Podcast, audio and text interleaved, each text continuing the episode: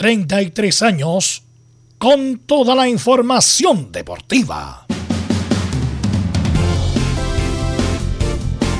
Vivimos el deporte con la pasión de los que saben. Estadio en Portales ya está en el aire con toda la emoción del deporte. Comentarios: Carlos Alberto Bravo, Velus Bravo, Leonardo Mora, Camilo Vicencio, René de la Rosa y Giovanni Castiglione.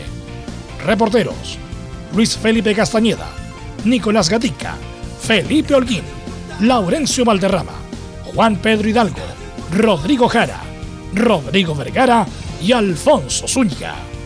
Producción: Laurencio Valderrama y Nicolás Gatica. Edición: Leonardo Mora. Dirección: Carlos Alberto Bravo. Estadio en Portales es una presentación de Ahumada Comercial y Compañía Limitada. Expertos en termolaminados decorativos de alta presión.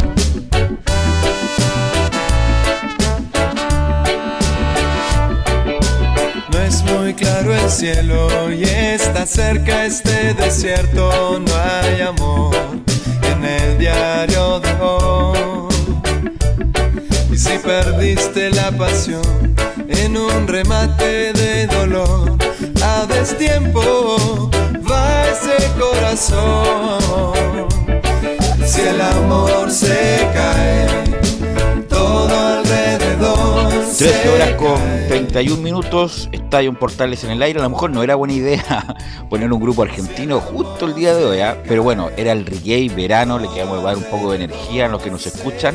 Y justamente Los Cafres, una banda de más de 30 años de reggae, que fueron los primeros que hicieron canciones en español de reggae en Argentina y en Latinoamérica, nos va a acompañar el día de hoy Los Cafres, que tiene muchos, muchos, muchos adherentes en Chile cada vez que vienen a Chile, cuando se podía. Eh, conciertos, llenaban todos los escenarios, el Capolicán, el Bicentenario de la Florida, el Teatro de la Cúpula, es un, es un, es un grupo que viene muy seguido o venía muy seguido a Chile, este grupo de reggae, Los Cafres. Bueno, lamentablemente ayer un papelón, un papelón futbolístico, digo yo, ¿ah? un papelón futbolístico también lo que pasó ayer también en el sentido de algunas críticas porque me cortaron el agua, me cortaron la luz, no tenía aire acondicionado. La verdad, eso no habla bien del fútbol de acá del fútbol del tercer mundo acá en Sudamérica. Así que vamos a saludar inmediatamente a nuestros compañeros porque obviamente nos vamos a centrar la mayoría del programa en la selección chilena, en la derrota de ayer y en lo que viene el día martes en La Paz, en el Hernando Siles frente a Bolivia. Así que saludamos a Laurencio Valderrama que nos va a traer el informe de la derrota de ayer de Chile con Argentina en Calama. ¿Cómo estás, Laurencio? Muy buena tarde para ti, Bro, y por supuesto para todos quienes nos escuchan en Estadio Portales Edición Central. En esta ocasión tendremos lo que dejó esta derrota lamentable de Chile por 2 a 1 ante la Argentina en Calama, con las reacciones de Martín Lazarte y de Gary Medel, el único jugador que habló, por cierto, y con las noticias de este mediodía, porque se confirmó oficialmente la baja por lesión de Claudio Bravo para el partido ante Bolivia y su representante será Zacarías López. Estimas en Estadio Portales. Zacarías López. Gracias, Laurencio. Y saludamos a don Felipe Holguín. ¿Alguna novedad con la U? Estamos a 28 de enero, no pasa nada con el central, no pasa nada con el volante. Saludamos a Felipe Holguín. ¿Qué tal, Velus? Eh, muy buenas tardes. Gusto en saludarte a ti y a todos los oyentes de Estadio en Portales que nos escuchan a esta hora de la tarde, por supuesto, eh, en, tanto lo que conlleva la Universidad de Chile en el informe del día de hoy. Estaremos hablando de los posibles refuerzos que están ya siendo sondeados eh, para la Universidad de Chile. También hablaremos del duelo amistoso que va a tener la U mañana a eso de las diez y media ante el cuadro de Santiago Wanderers y tendremos declaraciones, por supuesto, de José Yume, el, médico de la Universidad de Chile, quien hablará de Luis Casanova. Esto y mucho más en Estadio en Portales. Gracias Felipe. Saludamos a Nicolás Gatica, que uno de los suyos, dos más bien, que jugaron ayer. Eh, Cortés y Suazo, Nicolás Gatica en la selección chilena. Sí, buenas tardes a toda la sintonía de Estadio en Portales. Claro, muy buen eh, panorama para la gente de Colo Colo. Me acuerdo cuando un par de fechas atrás clasificatorias se, se cuestionaba que la Sarte no había llamado a ningún jugador. Ahora, claro, llamó a, tres y dos de ellos fueron uno titular, eh, bueno, ninguno titular, pero tuvieron que ingresar en el partido, tanto Gabriel Suazo como Brian Cortés, y lo más probable es que sean titulares el día martes frente a Bolivia, en cuanto Colo Colo mismo y día jugó un amistoso frente al Lautaro de Wayne, victoria del equipo colocolino por 3 a 0. Ok, gracias Nicolás. Vamos a estar atentos al informe de Colo Colo, por supuesto. Y también a Belén Hernández, que la saludamos porque nos va a actualizar todo lo que está pasando en la Universidad Católica Belén. Sí, muy buenas tardes, Velus, y a todos los que nos escuchan hasta ahora. Eh, claro, vamos a estar revisando lo que va la, la pretemporada de, los cruzados, eh, los partidos que, van a disputar previo a este, a este comienzo de campeonato, también el posible o los posibles refuerzos que podrían llegar eh, dentro de algunas semanas a, la Universidad Católica y también vamos a estar revisando el tema del fútbol femenino y la nueva, el nuevo cargo que, se, se, va a implementar a partir desde el 1 de febrero en la precordillera. Así que estoy más en Estadio Portales. Gracias, Belén, muy amable. Vamos a empezar a saludar a nuestros estelares de los días, estelares de todos los días más bien. Camilo Vicencio, tus sensaciones como titular de lo que pasó ayer. Con preocupación, eh, obviamente, por el juego de la selección chilena, pero es prácticamente lo mismo que hemos visto en estas clasificatorias. Giovanni, ¿cómo estás? Muy buenas tardes. Muy buenas tardes, Velus. Buenas tardes a todo el equipo. Eh, un poco triste, ya eliminado. Esa es la palabra. Qué fuerte, ¿ah? Sí. Es, como que nadie quiere, nadie quiere escuchar eso, pero es como que lo sabemos. Hay que decirlo. Como que estamos eliminados. Y no nos damos cuenta. ¿Qué hace? Que estamos eliminados, estamos fuera del mundial, una lástima. Bueno, no sé, ahí me avisan si estará René en línea. Em, ya, no contesta, ok. Entonces vamos con los titulares que lee nuestro compañero Nicolás Gatica para ya adentrarnos en lo que pasó lamentablemente ayer. Exactamente, y justamente comenzamos con lo que dejó la derrota de Chile lamentable ante Argentina en Calama que deja muy lejos de la roja a Qatar. Con esta derrota y el triunfo de Uruguay 1-0 ante Paraguay en Asunción, el equipo de Martín Lazarte se quedó séptimo con 16 puntos.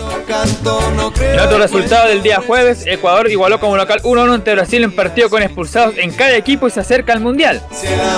Destacar que en el equipo de Alfaro el portero de la U, Hernán Galíndez, entró al minuto 18.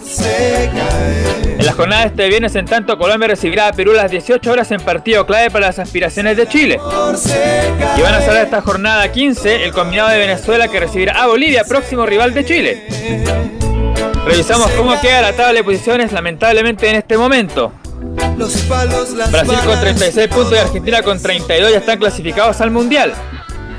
Ecuador con 24 unidades y Uruguay con 19 por ahora están en zona de clasificación directa. Por su parte, Colombia se ubica en quinto con 17 puntos y de momento va el repechaje porque supera por diferencia de goles a Perú. Chile se ubica séptimo con 16 y está un punto arriba de Bolivia que tiene 15 unidades. Paraguay está prácticamente fuera de carrera al ir penúltimo con 3 y Venezuela ya está prácticamente ya eliminado con 7 unidades. Siguiendo con noticias del Mundial de Qatar, eh, ya hay, una nueva selección, Irán, que clasificó justamente será la decimocuarta selección tras vencer 1-0 a Irak. Ya en el fútbol chileno, Coquimbo sumó un nuevo refuerzo, el delantero Felipe Barrientos, formado en la UC que viene de Curicó Unido. Por su parte, Antofagasta sumó como refuerzo al ex Everton Camilo Rodríguez y Diego Orellana Rifo, que viene a préstamo desde Colo Colo. En el tenis, Rafael Nadal se medirá ante el, ante el, ruso Daniel Medvedev en el Grand Slam de el Australia Open. En cuanto a los tenistas nacionales, Nicolás Yarri, Alejandro Tavilo y Tomás Berros disputarán la quali de Córdoba. Torneo donde Cristian Garín y el austriaco Dominic Thiem jugarán en el cuadro principal. Esta sí que es una buena noticia, al menos en el hockey césped, porque en el femenino Chile venció en penales 2 a 0 a Estados Unidos luego de igualar a uno en tiempo regular y clasificó por primera vez a un mundial. Este sábado las Diablas, como se le conoce, jugarán la final de la Copa Panamericana ante Argentina. Mientras que el equipo masculino se medirá este viernes ante Estados Unidos en semifinales buscando también clasificar por primera vez al Mundial de la especialidad. Esto y más en Estadio en Portales. Ok, gracias Nicolás Gatica. Em, antes de, bueno, quiero preguntarle a, Camilo o a Laurencio que maneja bien los números de la tabla. Bueno, recién lo dijo Nicolás, pero vamos al detalle. Respecto de, para eh, aflagelarnos más respecto a lo que pasa con Chile, ¿cuáles son las opciones, Laurencio, Camilo, para clasificar? ¿Qué tendríamos que hacer para tener alguna chance todavía o arañar alguna cosa independiente que se vea muy lejano, muchachos, eh, Laurencio? Eh, eh, Camilo Giovanni, eh, buenas tardes. Eh, lógicamente estamos muy complicados. Giovanni también maneja mucho el tema del feature, así que él también podría profundizar al respecto. Pero Chile está séptimo con 16 puntos. De, momento, por lo menos en la tabla, no parece algo tan tan negativo. ¿Por qué? Porque está a 3 puntos de la zona de, clasificación directa, que está Uruguay cuarto con 19, y a 2 de la zona de repechaje, lo que es el cuadro de Colombia. Sin embargo, Colombia, si Colombia a, eso, a, eso quería ir.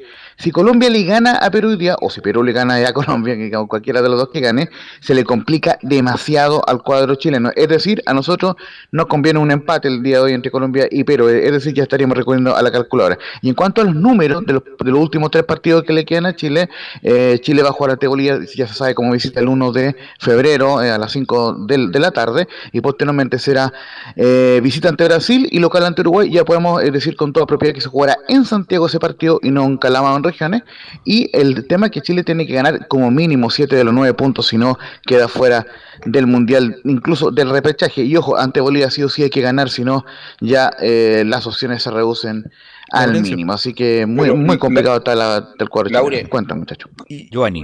¿Cómo estás, Laurencio? Eh, sí, Chile, eh. a Chile le sirven 7 puntos si Colombia empata hoy día. Por eso, eso es lo que está diciendo. Sí. para dejarlo claro. yo lo entendí, pero para que. Eso es lo que está diciendo, porque si llegara a ganar. Que necesitamos los nueve. Si llegara a ganar Colombia o Perú, quedamos ahí, tendríamos que sacar nueve puntos, y casi imposible. Eh, Verus, y otra cosa.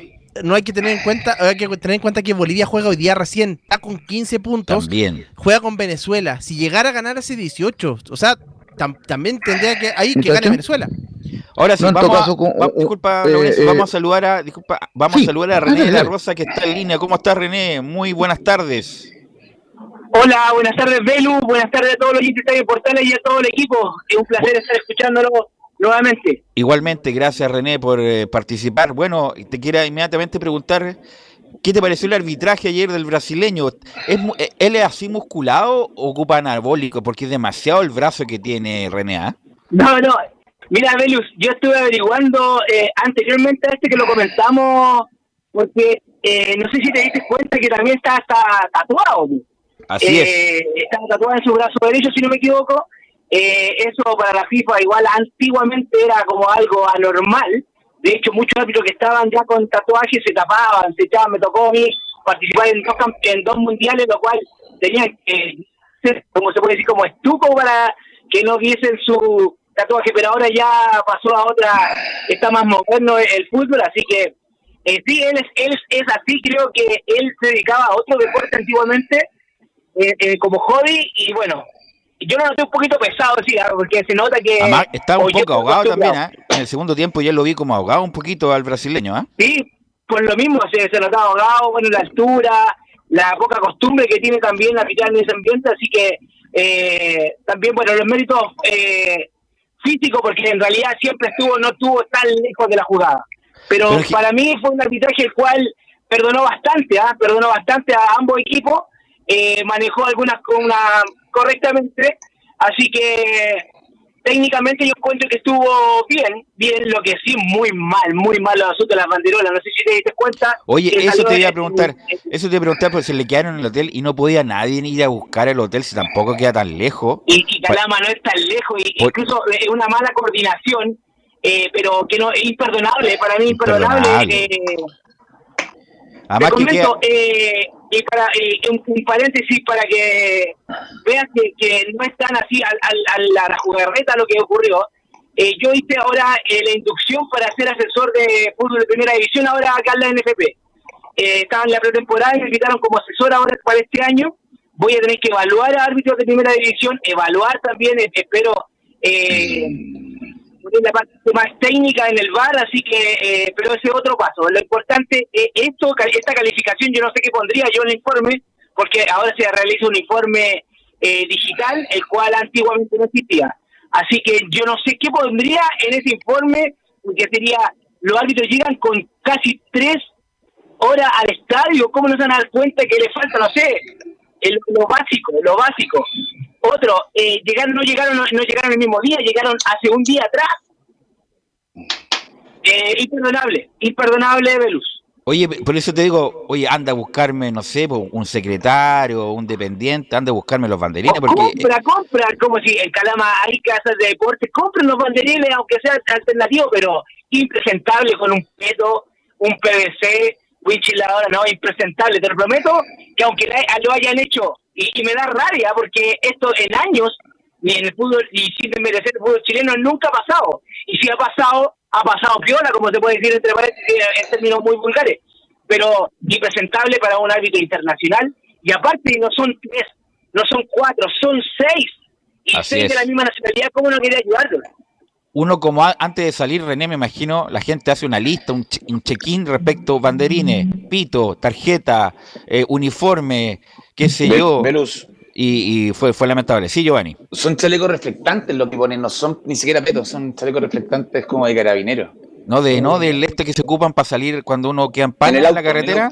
Claro, tiene eso. eso, eso claro. Sí, da risa, René. Eh, eh, terrible. Te saludo, René, ¿cómo estás? Buenas tardes.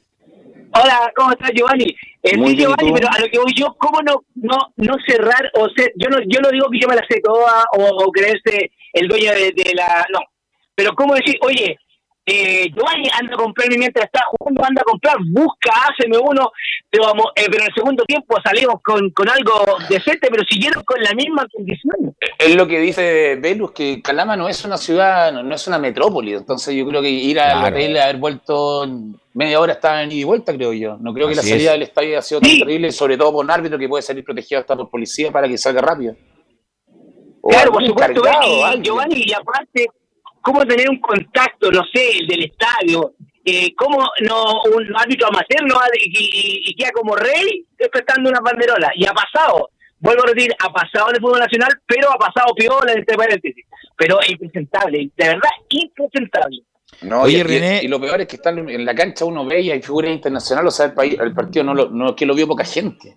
Son retumba a nivel mundial. Mira, te cuento un detalle, mira, eh, Juan Pedro que estuvo a cargo de la transmisión ayer, en, fue nuestro corresponsal, fue nuestro relator ayer, Claro, me decía que en la tarde Calama estaba todo cerrado ayer, pero independiente que estuviera todo cerrado, era ir al, hotel, ir a buscar los banderinos. La verdad, impresentable lo del árbitro. ¿Esto, ¿Esta nota deficiente va para el árbitro o va la, para la cuaterna en general, René? Mira, la verdad, eh, ahora con la inducción que vuelvo a repetir que, que yo, eh, que no es internacional, esta es la nacional. Y yo creo que en la parte internacional evalúan a todos, lo evalúan a todos, pero todos algunos van a librar. ¿En qué sentido librar? No va a ser el responsable, por ejemplo, el del bar no va a ser el responsable del que estuvo asistente y no llevó los banderines. Recordemos que los banderines ahora ya no son cualquier banderín, son eh, con vibrador para el asunto del árbitro, con, con sensor y todo el tema. Yo creo que algo pasó importante, espero, se va a saber tarde o temprano y apenas yo lo sepa, no se lo voy a mencionar, porque lo voy a ver por interno en el tema de, de la NFP, porque eh, recordemos que siempre hay un comisario de la NFP, un comisario de Comebol, para estos partidos especialmente eh, internacionales. Pero algo ha pasado muy grave que el cual tuvieron que llegar a esa alternativa. Les vuelvo a repetir, hay dos horas con anticipación que puedo solucionar el tema. Claro. Yo llego al estadio, hago... Dime, dime, dime. Ahora, ahora, en cuanto al juego, en cuanto al arbitraje propiamente tal, ah, lo vi un poco ahogado producto de la altura, no, a lo mejor no estaba acostumbrado este muchacho, pero en cuanto al juego, estuvo bien, estuvo mal, sacó alguna amarilla de más, una amarilla de menos. ¿Cuánto tu análisis técnico de arbitraje?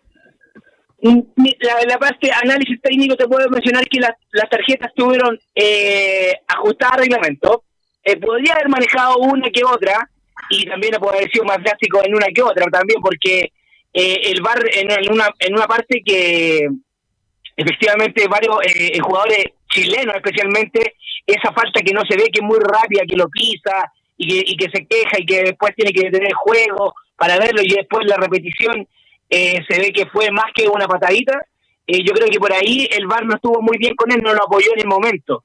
Pero en sí, en, en, sí, eh, sin desmerecer, aparte los banderines, los fuera de juego estuvieron ajustados para ambos equipos. yo creo que fue un, arbitraje si bien es cierto, eh, razonable para ambos equipos, no, no, no se cargó en el sentido que, y tampoco es la idea, pero no, no marcó más por un equipo que para el otro, no demostró, eh, siendo que no había tantas figuras eh, en el sentido de, eh, por ejemplo, Alexi, Alexi eh, todo vamos a entender, es cosa de leer el horario y todo lo que, mencionó, que también podría ser más drástico con Alexi, pero claro. eh, los jugadores también la saben hacer, así que eh, yo creo que fue un arbitraje, la verdad, parejo, pero con lo, con lo ocurrido con los otros banderinas, aunque usted me diga, no, pero si no tiene que influir, sí, influye. influye pero oye, pero Buen punto tiraste ese René porque Alexis te se tiró 10.000 puteadas ayer porque estaba muy caliente con lo que pasó con Otamendi. Otamendi también.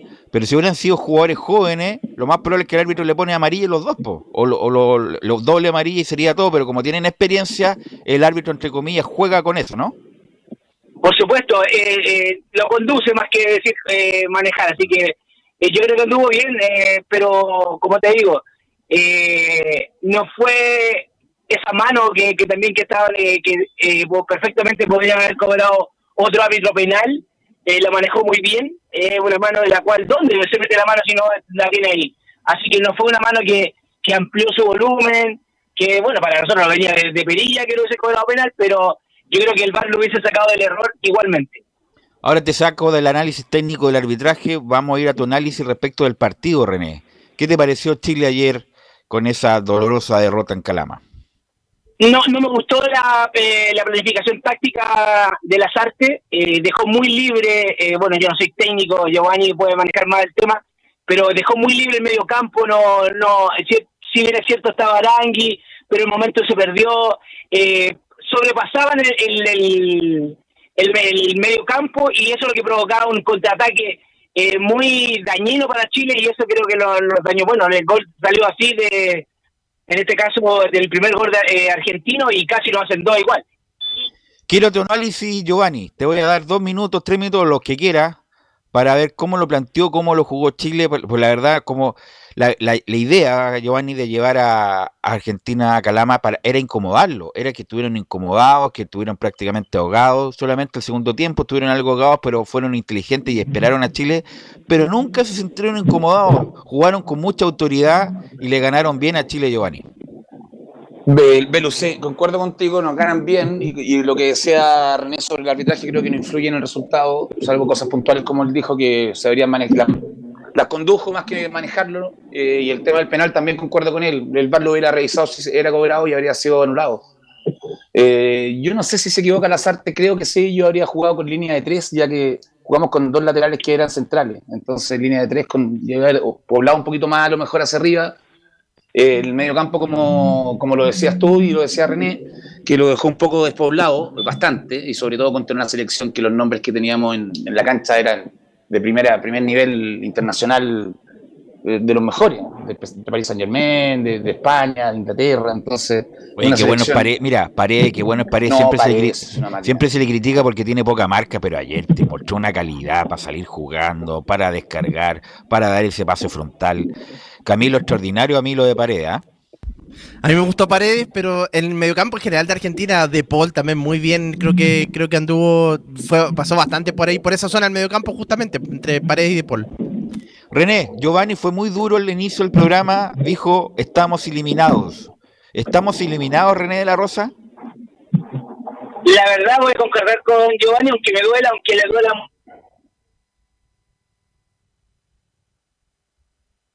eh, con las condiciones que se encuentra la tabla, en el sentido de repechaje, los equipos que lo que se está jugando, lo que falta de jugar algunos equipos, algunas selecciones, yo creo que lamentablemente eh, sí, yo eh, concuerdo con Giovanni. Sí, muy triste. Bueno, René, te quiero agradecer. Yo sé que estás de vacaciones, te molestamos en estos minutos. Esperamos contar no, no moleste, todo lo contrario. Esperamos contar contigo el lunes para analizar el arbitraje del, del, árbitro del partido de Chile con Bolivia, que puede ser a lo mejor la última oportunidad. Así que te agradezco estos minutos y lo sigas pasando muy bien. ¿eh? Muchas gracias a todo el equipo, a ti, Elu, y a todos los oyentes. Así que estamos escuchando muy pronto. Que estén muy bien. gracias, René. Gracias, Ahora, Giovanni, quiero tu análisis más largo ahora que no, te interrumpo. Dale nomás.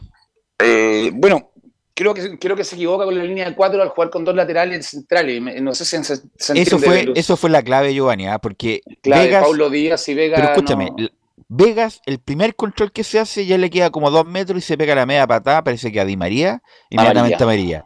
Todos los pelotazos frontales, fácil para la, reconversión de Argentina. No marcó bien. Di María le hizo un nudo y lo sacó a pasear.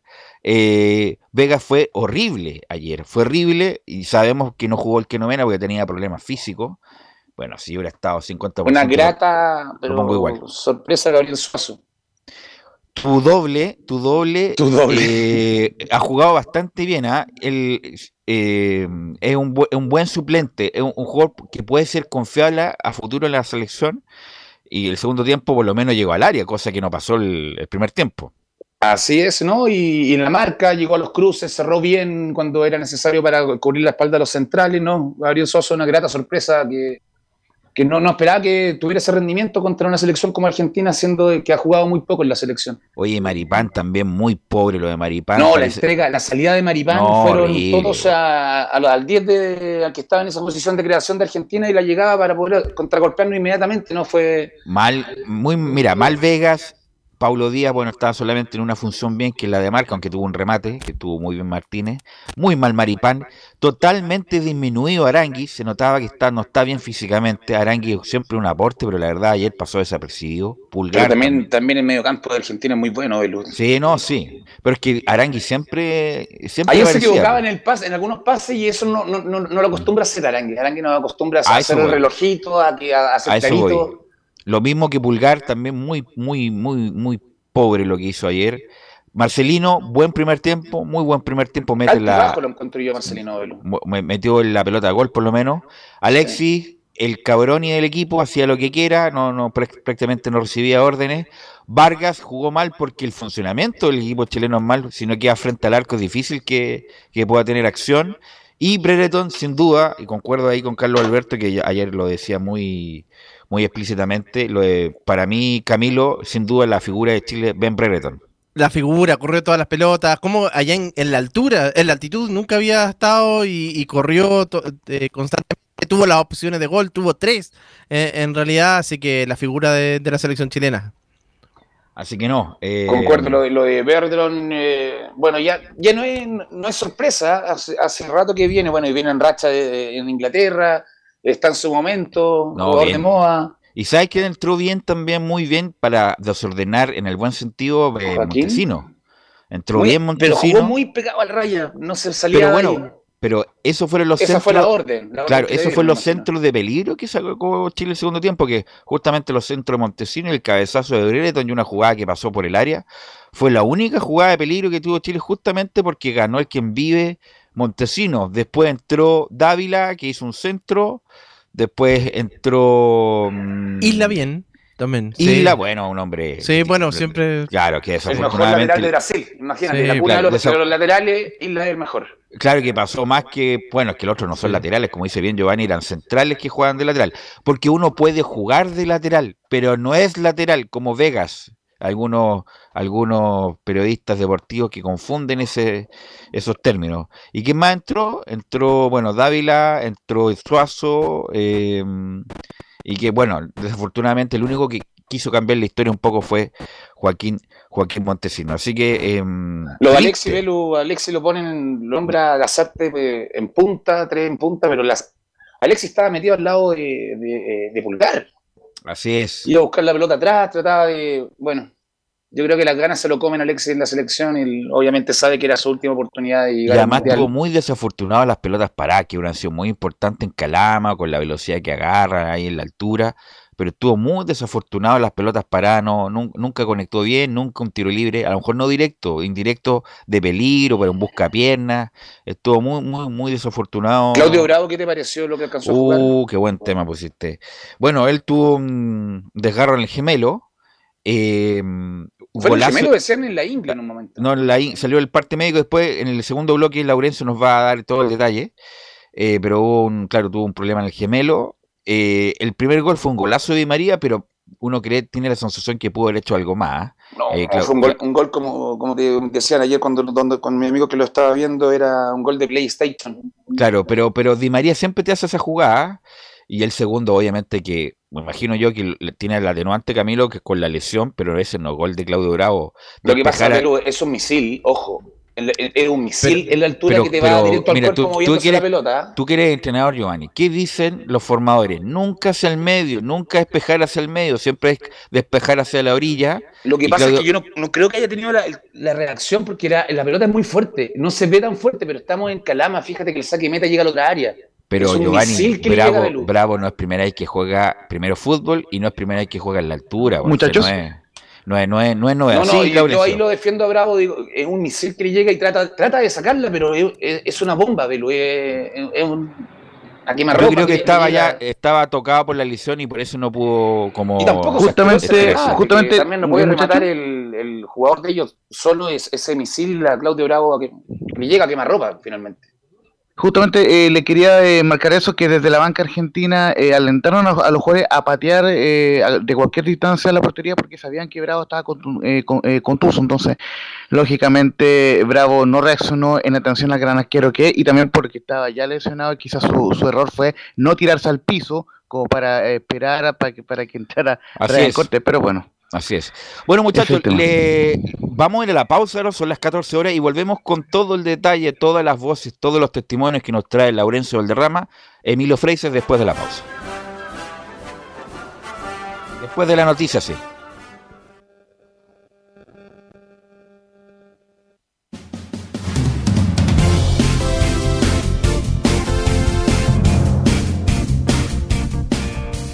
Radio Portales le indica la hora. Las 2 de la tarde, un minuto. ¿Quieres tener lo mejor y sin pagar de más? Las mejores series de televisión, los mejores eventos deportivos, equipo transportable, películas y series 24/7. Transforma tu TV a Smart TV. Llama al 973-718989. Twitter arroba panchops. Visita www.radiosport.cl, el sitio web de la Deportiva de Chile. Programas, noticias, entrevistas y reportajes, podcast, radio online y mucho más. Todo lo que pasa en todos los deportes lo encuentras en www.radiosport.cl. La Deportiva de Chile en Internet. Porque lo bueno puede ser aún mejor. Prepárate a conocer la evolución de la Primera de Chile. Bienvenido a Portales Digital. Ingresa ya a www.radioportales.cl y descubre nuestra señal en vivo en audio y video, además del tradicional 1180m. Mantente al día con las últimas informaciones de Chile y el mundo e interactúa con nosotros a través de nuestras redes sociales en Facebook, Twitter e Instagram.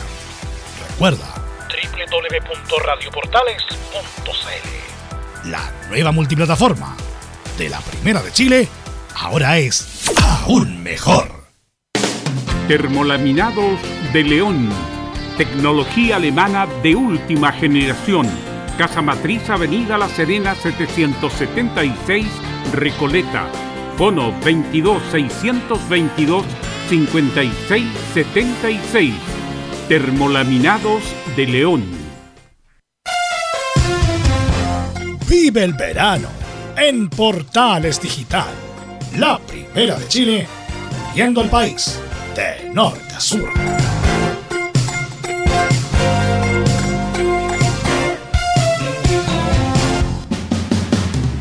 Entre Marco Grande y Marco Chico, media vuelta y vuelta completa. Escuchas Estadio en Portales, en su edición central.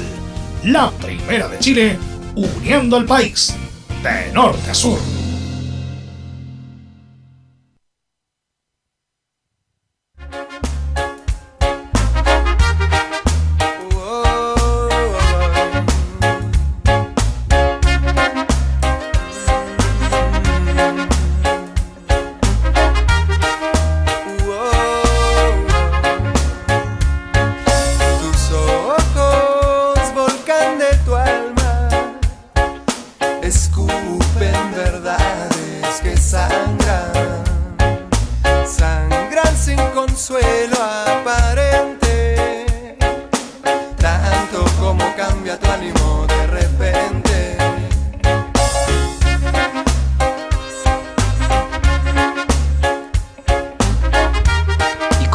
Hacemos esta edición de Estadio en Portales del día 28 de enero, ya 28 de enero del primer mes del año.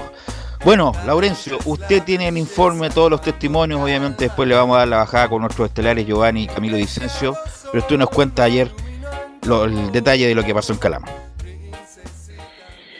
Sí, muchachos, una noche bastante amarga fue la que sufrió la selección chilena, derrotados aún ante la Argentina. Nuevamente, el cuadro de la Roja que no pudo ante el cuadro albiceleste, que se mantiene invicto en esta clasificatoria, al, igual que Brasil, son los dos únicos invictos. Así que en ese sentido, la Argentina demostró la chapa y logró eh, vencer al cuadro chileno con un nuevo gol de Ángel Di María, que anotó su segundo gol en la clasificatoria a los nueve minutos. Posteriormente, el empate que ustedes decían, golpe de cabeza de, Ben Brichon, que marcó su tercer tanto en clasificatoria. Recordemos que le había anotado a Paraguay y Venezuela. Y además su cuarto gol en total, porque se suma al tanto ante Bolivia, la gran revelación del año 2020, del año 2021-2022, Ben Brichon, pero y, con el centro de Marcelino Núñez, también hay que decirlo, pero ya lo decíamos, el remate de, del jugador argentino eh, de Paul, que lo tapa el portero Claudio Bravo, da el rebote hacia adelante y viene el gol de Lautaro Martínez, que también se considera como uno de los máximos artilleros de la Argentina con seis goles, así que eh, y en el segundo tiempo tuvo Chile solamente esa única ocasión el centro de, de Montesino, por derecha el caso de Ben Brichon, que tapó muy bien el arquero Diego Martínez. Por cierto, también consignar el, el segundo partido que juega Brian Cortés en la selección chilena eh, por los puntos, digamos, había debutado ante Colombia y eh, termina ingresando por Claudio Bravo en el minuto 35 eh, del primer tiempo. Ya repasaremos lo que es el parte médico de Claudio Bravo, pero primero vamos de inmediato a lo que son las declaraciones de este partido de, Chile ante la Argentina y vamos eh, a, iniciar de inmediato con lo, con lo contingente, con la situación de Claudio Bravo. Martín Lazarte se refiere a ello, dice la 1, eh, 01, conociendo a Claudio Bravo, tiene una lesión que le impedirá competir ante Bolivia.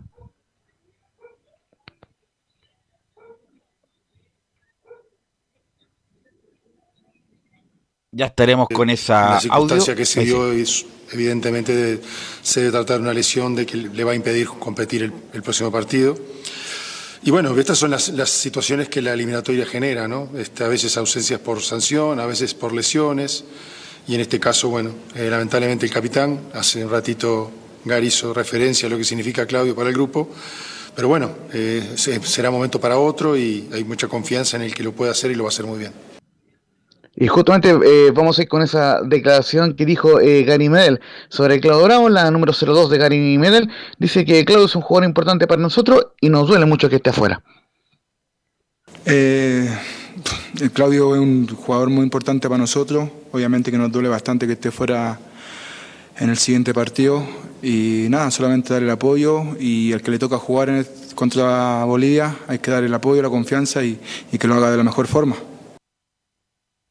Usted, ellos se refirieron, muchachos, eh, a lo que ocurrió con Claudio Bravo, que lamentablemente no va a poder estar en esta eh, en este partido ante Bolivia. Repasamos de inmediato lo que va a ser eh, lo que es el parte médico de Claudio Bravo, quien dice que el jugador sufrió una aderen ciolisis, una lesión al solio, cuyo tiempo de recuperación supera la presente eh, situación. Fue en el gemelo eh, derecho.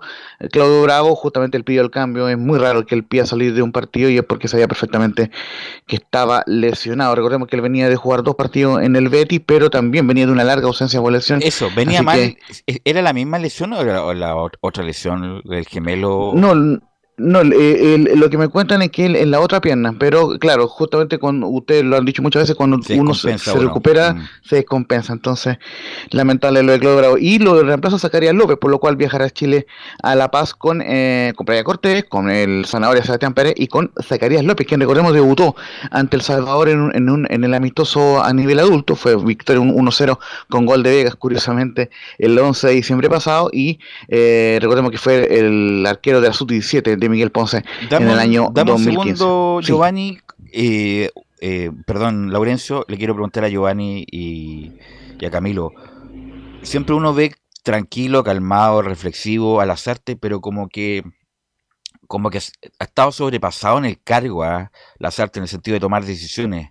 Eh, yo sé que ha, tenido muchos imprevistos, lesionados, suspendidos, con COVID, todo, todo el asunto, pero no ha sido muy pillo en cuanto a la conformación del equipo, en cuanto a algunos cambios. No sé cuál es tu sensación, como que ha dejado un gusto, ah, diría yo, amargo en ese sentido el azarte primero parto por Camilo.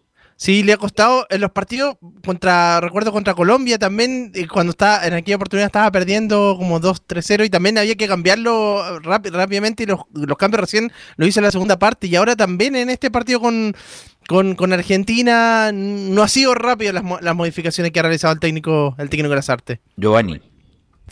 Eh, no sé si no han sido rápidas las la modificación. El tema es que la banca de nosotros no es tan no es buena, Popelo. Si ese es el tema.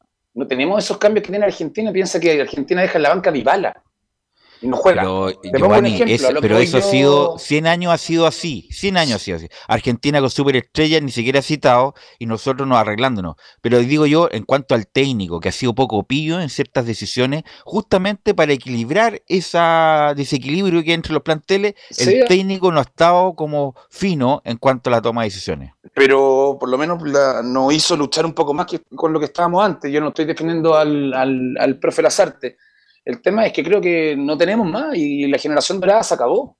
Si ya Pero, mira, pero Giovanni, mira, esta eliminatoria nos va a penar por siempre el miserable empate que tuvimos con Bolivia en San Carlos de Apoquindo. Si hubiéramos tenido esos dos puntos más, estaríamos ahí. Estaríamos peleando, sí. Tocando, el, tocando el repechaje. El Paraguay que nos ganó acá y, más encima, lo más, lo más miserable fue la derrota con Venezuela en Venezuela que nunca habíamos perdido en la historia, serían tres puntitos más, serían cinco, tendríamos 21 puntos, prácticamente estaríamos sacando pasajes para Qatar. Entonces, a eso voy que, bueno, eso fue de rueda, pero lo de Bolivia fue una, fue una pena, la verdad, porque llegamos 10.000 veces, hicimos un gol, Bolivia solamente llegó una vez y, le hicieron un penal y, marcó. Moreno Pero, pero, el punto es que a lo mejor Lazarte no lo he visto. Yo pensaba que tenía más expectativa con él, en el sentido de ser más. Todos los técnicos, independientes de la, teoría, de la práctica, Giovanni, tiene que ver con, lo que viene uno, que ser más pillo en ciertas cosas y no lo he visto rápido y pillo, como se dice coloquialmente a, a Martín Lazarte, mm, eh, Laurencio. Y justamente vamos a ir con una declaración que habla de lo que ustedes conversan en el panel en la Cero, donde tiene una explicación bastante particular a lo que pasó con, con Claudio Bravo. Dice la Cero, no tenía claro lo que le ocurría a Claudio Bravo por la demora del cambio. A ver, eh, se demoró lo que lo que entendimos, no teníamos, yo no tenía claro qué era lo que ocurría hasta que alguien me comentó de que de que había avisado, que estaba había comentado que tenía una, molestia o un, dolor grande. Yo le, incluso me moví de mi lugar para hablarlo con él, le grité y él me hizo el gesto en ese momento de que sí, que había que cambiar. Y bueno, ahí, ahí todos los dispositivos en lo que tardamos en, preparar a Brian y, que entrara, ¿no? Veluz. Y en, y en cuanto eh, al análisis del partido, muchachos, justamente la 06 también tiene una declaración bastante particular, y un poco se mofaron de esa, de, eh, esa declaración en la, Argentina. Dice la 06 Martín Lazarte, el partido estaba por un empate, pero tuvimos un par de ocasiones y no concretamos. Yo sinceramente, todos saben que yo no soy bastante autocrítico y no, yo creo que fue un partido para un empate, no, no era para, para perder, pero bueno, cometimos algún error y después las que tuvimos nos materializamos. Tuvimos un par que no materializamos. El arquero ya estuvo bien, en otras algún roce en algún juego algo nos evitó la situación. Yo sinceramente creo que Argentina tiene un muy buen equipo, no solamente por los futbolistas que lo conforman, sino por la idea acabada que tiene, dónde tiene que hacer y qué cosas tiene que hacer. Así sea, tirar una pelota a la tribuna. Y a veces eso en la eliminatoria hay mucho prurito con esas cosas. Hay que jugar, hay que tratar de jugar bien, pelota al piso, dominar, tener posesión, pero hay momentos que hay que hacer otras cosas. Hoy Argentina por momentos lo hizo. Y eso hizo que, bueno, alguien me comentó, creo que antes de lleva ocho partidos sin recibir gol o algo así.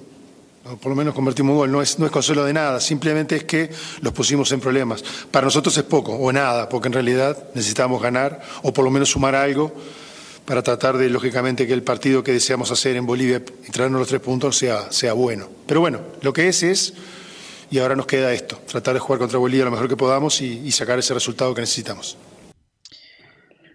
muchachos. Sí. Eh... Velo consulta. Sí, dale. La Sarta no se da cuenta de lo que pasa con Bravo y Argentina sí, y la orden es rematar el arco porque está lesionado. No, no lo entiendo, no me cuadra.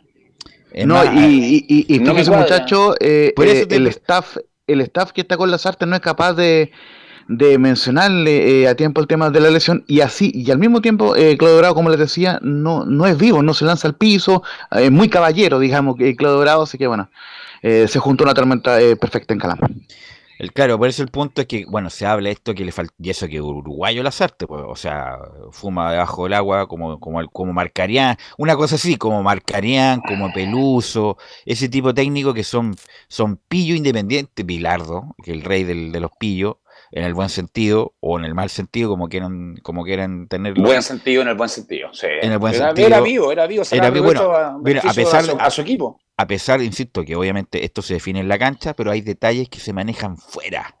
Y a lo mejor Lazarte no ha estado. Lo más y, su y su cuerpo técnico no ha estado clarito. Ahora, esto yo creo, Camilo, es el debut y despedida de Calama como sede mundialista porque Chile se vio bastante incomodado también jugando en la altura. Sí, y sobre todo si ahora para el partido con Uruguay antes no, no está la logística, entonces no, no se justifica. Si, hubiera, si hubiera, si, Chile hubiera sacado la, la, diferencia, obviamente se podía llevar el partido con Uruguay para ella, pero creo que ahora no. Así es, eh, Lorenzo. Y aparte, muchachos, como le mencionaba, no dan los tiempos para ir a Calama, aun cuando hubiéramos ganado, se, eh, era muy complicado. ¿Por qué? Porque jugar, jugar Chile ante Brasil en Sao Paulo y después la vuelta eh, a Santiago tenéis que ir de nuevo a Calama, se hacía bastante complicado. Yo por lo menos creo que era muy difícil y anoche quedó eh, con, completamente comprobado. Con todo el Disculpa, con todo el respeto que me merece la gente Calama, que atendieron muy bien, el estadio está espectacular. Sí, eso, es impecable. Pero, pero la verdad no es para sacar ventaja. No, pero si, no, si hubiera ganado ayer, jugamos con Uruguay seguro ya. No, pero tampoco, pero mira, si lo hubiéramos No sé si era, si era, tan así, pero bueno. porque era, porque, insisto, no, nunca se vio incomodado Argentina, lo, lo manejó muy bien.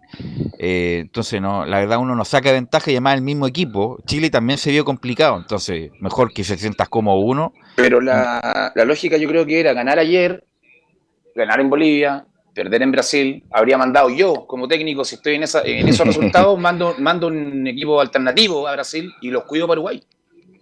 Bueno, pero eso ya no pasó. Y lo en Calama. no, pero es que, como dice bien Laurencio, por una cuestión de logística, no se hubiera podido jugar en Calama con, con Uruguay. Eh, Laurencio. Sí, y cerramos con, dos, con dos declaraciones, ya proyectando un poco lo que es el partido ante Bolivia, pero eh, marcarle una cosa, Martín Lazarte se le consultó por el partido ante, eh, ante Uruguay en Calama eh, y la tiró para el cone, literalmente. O sea, dio una respuesta súper ambigua, entonces obviamente no quiso quizás eh, es una opinión personal, no quiso, creo yo, faltarle el respeto a la gente de Calama, eh, descartando de, de, plano el estadio Zorro del, del, desierto, pero me parece que, que no está en la idea de, la NFP ni de las artes eh, poder jugar ante Uruguay en Calama, sin perjuicio de que, de que fue una bonita experiencia en cuanto al alento del público, lo agradecía eh, Gary Medel también en conferencias de prensa, así que en ese sentido, por lo menos en cuanto a, a lo que fue el apoyo, muy bien la gente de Calama, pero lamentablemente no funcionó el plan Calama en cuanto a hacer sentir visita, y, y ya que ya que Argentina se incomoda con la altura. Así que del, lado de Argentina dicen, altura, sin Messi y ni Scaloni, retenidos varias horas en el aeropuerto sin poder ir al baño, habitaciones sin aire acondicionado, sonidos de sirena, muchos no pudieron dormir, sin agua en la mañana y pese a lo inconveniente, Argentina venció a Chile. Si están haciendo las víctimas, obviamente, pero esto es lo que... Y yo no... Es verdad que pasó esto, porque esta esto no pasa en Chile, o por lo menos pasaba. ¿Cómo no va a tener aire acondicionado el hotel que es de cinco estrellas, cuatro estrellas? ¿Cómo no va a haber agua? ¿Cómo no va a haber, eh, no sé, no sé, Laurencio? Sí, miren, fíjense que si tiene ciertas, eh, si que fuera eh, así sería condenable, lógicamente uno espera eh, uno esperaría la, la, reacción por parte de la NFP, como, como la tuvo el Ministerio del Interior con, con, lo que dijeron los muchachos Diego Martínez y, compañía. Por lo menos hay dos cosas muy importantes que, que, se mencionó en la gente que estaba en Calama. La primera, que eh, en, los hoteles se consume agua embotellada. ¿Por qué? Porque el agua que, que están en los hoteles tiene algunos componentes eh, que, que, impiden el consumo humano, eh, por cuanto hay, hay, minera en, en, el norte, por lo cual se recomienda no tomar agua de la llave y sí tomar agua embotellada y en ese sentido por eso es que probablemente es, eh, el agua la corten, digamos, básicamente por eso, para que no exista problema en cuanto al, consumo de agua. eso por un lado, porque, porque contaban de, de Calama que hay partículas de cobre en, el agua, entonces... Sí, pero el agua se no, no, no. Eh, eh, a ver, eh, ese, ese, Laurencio, la, el agua potable prácticamente en todo Chile se puede consumir. Eso. Se recomienda no hacerlo. claro, pero se recomienda no hacerlo. Se recomienda, claro, pero el agua potable, el agua potable en Chile, y te lo digo porque yo trabajo en eso también, se puede consumir prácticamente de Arica Punta Arena si es que está por en estos servicios de sanitaria a una persona que viene de Europa o de claro, extranjero, de que le se puede consumir, no consumir la que consume se botella, puede, pero se, puede, se puede consumir el agua que sale de la llave prácticamente en todo Chile es uno de los pocos países de Latinoamérica que se puede hacer eso y lo otro, una, una cosa, Argentina cuando reserva el hotel no, no, averigua que no tiene aire acondicionado. Si es que no tiene, que lo dudo que no tenga. No, si En Calama no creo que no tenga aire acondicionado en hotel. En Calama algo pasó ahí, algo pasó ahí. Sí, algo, algo pasó ahí y esperemos que, lo puedan aclarar la gente de la NFP sobre todo. Y lo otro que sí es cierto, eh, porque, porque yo lo vi en los despachos del, canal IPIEN, que había muchos hinchas argentinos, 50 hinchas más o menos, cerca de la medianoche del miércoles, digamos, y que estaban eh, alentando con camiseta eh, en homenaje a Maradona, etcétera. Entonces, las sirenas que estaban hablando los argentinos eran de los mismos hinchas argentinos. Entonces, eso ya, descarten los muchachos, por lo menos ahí creo que se está haciendo la víctima, como dice tú, ahí, el jugador argentino argentino. Pero bueno, eh, esperemos que la NFP también pueda aclarar el tema al respecto, porque la idea es que no existan estas situaciones extradeportivas que, que en este caso reclama Argentina. Y un poco enfocándonos a lo que es Bolivia, que, que va a ser el, próximo partido, martes 1 a las 5 de la tarde en La Paz, transmisión de Portales Digital. Eh, Chile viaja ese mismo día a las 23 horas, o sea, el día, el día anterior viaja a las 23 horas, así que eh, va a estar llegando en la, noche, de la madrugada ahí a La Paz. Así que justamente Gary Mel se refiere a este partido, dice en la 01, estamos complicados, pero no estamos muertos e iremos a ganar a La Paz. Nos costó un poco hacia un calor bastante grande, pero eso fue para los, para los dos equipos y después estuvimos manejando el balón y nos sentimos un poquito mejor. Yo creo que mejoramos bastante. Y nada, sobre el tema de la clasificación estamos un poco complicados con la situación, pero aquí todavía no estamos muertos. Vamos a ir a La Paz a ganar esos tres puntos, que es lo más importante, y ya sacar este partido de la cabeza. Sí, como lo dije antes, se complica bastante, pero, pero no estamos muertos. Nosotros vamos a seguir luchando, peleando por nuestro objetivo que era el Mundial y eso no nos va a quitar nadie. La esperanza, la, la fe, eso lo vamos a luchar hasta el último minuto como lo hemos hecho siempre.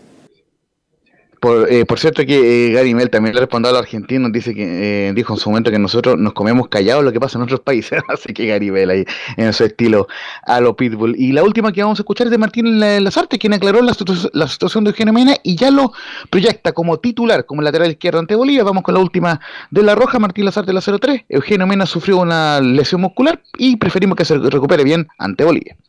Sí, Eugenio lamentablemente sufrió una alguna dificultad muscular eh, en la semana antes de venir, creo que fue un entrenamiento en, Racing. Eh, de todas maneras lo trajimos y estuvimos cerca y bueno, dudando hasta último momento, pero realmente entendimos de que comprometerlo a competir eh, era posiblemente perderlo hoy y perderlo más partidos. Decidimos, bueno, seguirlo preparando, que se recupere bien de esa molestia, que no la tenga y que eso, eso haga que pueda estar en, las, en 100% de condiciones para competir el próximo partido.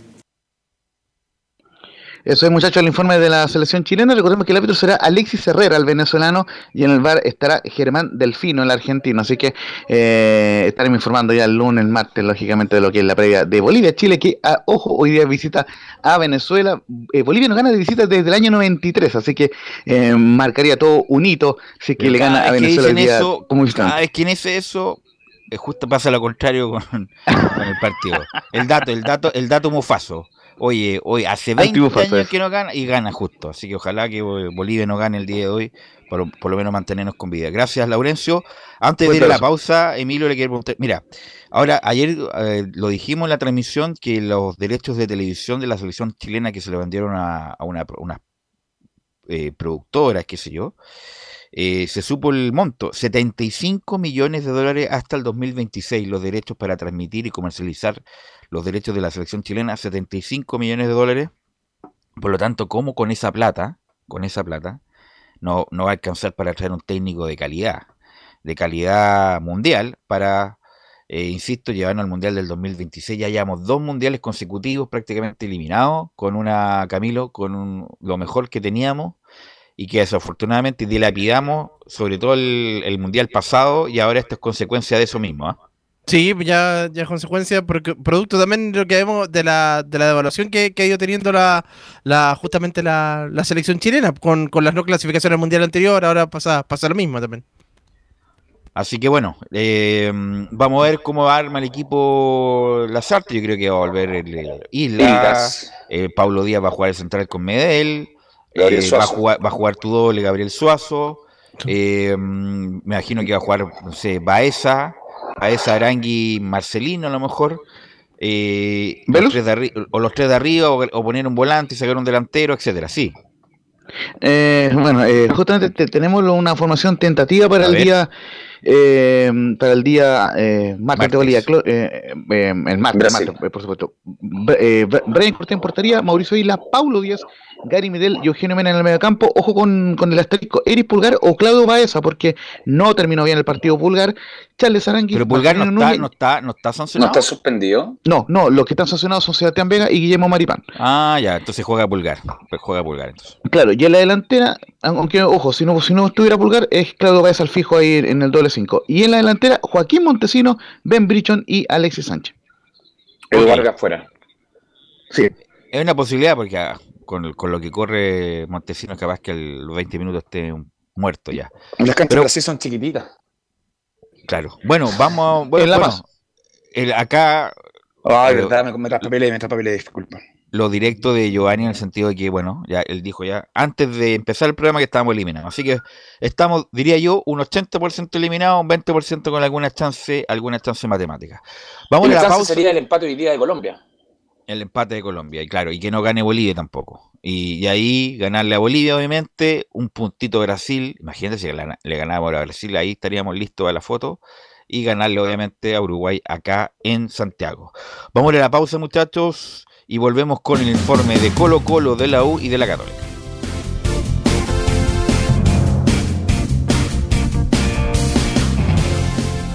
Radio Portales le indica la hora. Las 2 de la tarde, 26 minutos. Ahora más que nunca, quédate en casa y disfruta de algo rico sin pagar de más. Somos de la casa, una delicia al paladar. Conoce nuestra variedad de waffles, sándwiches, empanadas de horno y mucho más. Contáctanos vía WhatsApp al más 569 5018 3008. Atendemos todas las tarjetas de crédito y red compra. Infórmate más en nuestras redes sociales, en Instagram y Facebook. Recuerda, somos de la casa, una delicia al paladar. Durante esta emergencia sanitaria, realicemos actividades junto a nuestros niños, niñas y adolescentes. Intentemos solucionar los problemas con diálogo y conversando sobre las emociones que surgen estos días. Que ellos confíen en sus padres o adultos cuidadores puede evitar el consumo de alcohol y otras drogas. Si necesitas ayuda, ingresa a senda.gov.cl o llama al 1412. Senda, Ministerio del Interior, Gobierno de Chile. Visita www.radiosport.cl, el sitio web de la Deportiva de Chile. Programas, noticias, entrevistas y reportajes, podcast, radio online y mucho más. Todo lo que pasa en todos los deportes lo encuentras en www.radiosport.cl. La Deportiva de Chile en Internet. Comercial IAC y Compañía Limitada. La mejor calidad mundial en laminados decorativos. Comercial IAC y Compañía Limitada es Pertec en Chile. San Ignacio 1010. Santa Rosa 1779, Avenida Mata 446 y Portugal 501. Comercial IAC y Compañía Limitada es Pertec en Chile.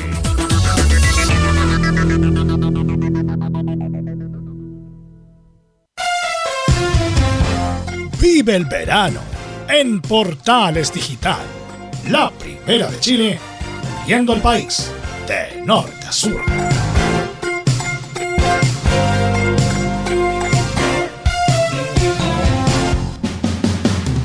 Un acercamiento electrónico a todo lo que pasa en el fútbol. Escuchas Estadio en Portales en su edición central, la primera de Chile, uniendo al país de norte a sur.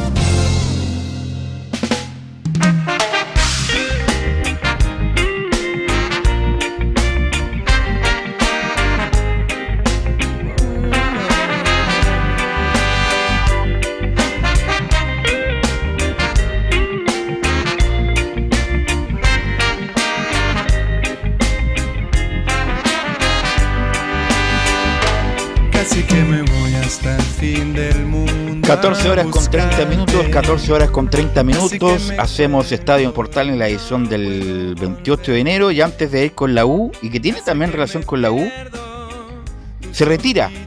Se retira a los 37 años Jan Bosellur Coliqueo. Jan Andrés Bosellur Coliqueo se retira del fútbol después de una brillante carrera. Y les pregunto a Camilo, a Giovanni, cuál es la imagen que se llevan de Jan Bosellur, parto por Camilo. A ver, ahí sí, ahí, sí. dale, dale. Sí, la su actuación por la por la selección chilena, los dos mundiales, ahí en, en primero Sudáfrica y después en Brasil, esos dos goles ahí también me quedo con eso de la de Poseyur. ¿Cuál es tu imagen, cuál eh, eh, tu imagen que tiene Giovanni ante este ya retiro anunciado por Jan Poseyur? Se retira un histórico, gol en dos mundiales, eh, campeón de América, bicampeón, creo que estuvo al debe, lamentablemente no, no, pudo hacer lo que, revalidar lo que su carrera en la Universidad de Chile, porque en Colo Colo creo que la hizo bien.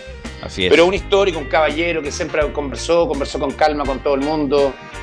Eh, un caballero, una lástima. Obviamente por la edad está perfecto que se retire, pero se va a echar de menos. Eh, obviamente cubrir un puesto que Bosellur dejó en la selección ha sido muy difícil. Y además, eh, bueno, se dio la vuelta larga porque, bueno, salió de las inferiores de Católica. Eh, después, no, estuvo en el Servet de Suecia con, ¿verdad?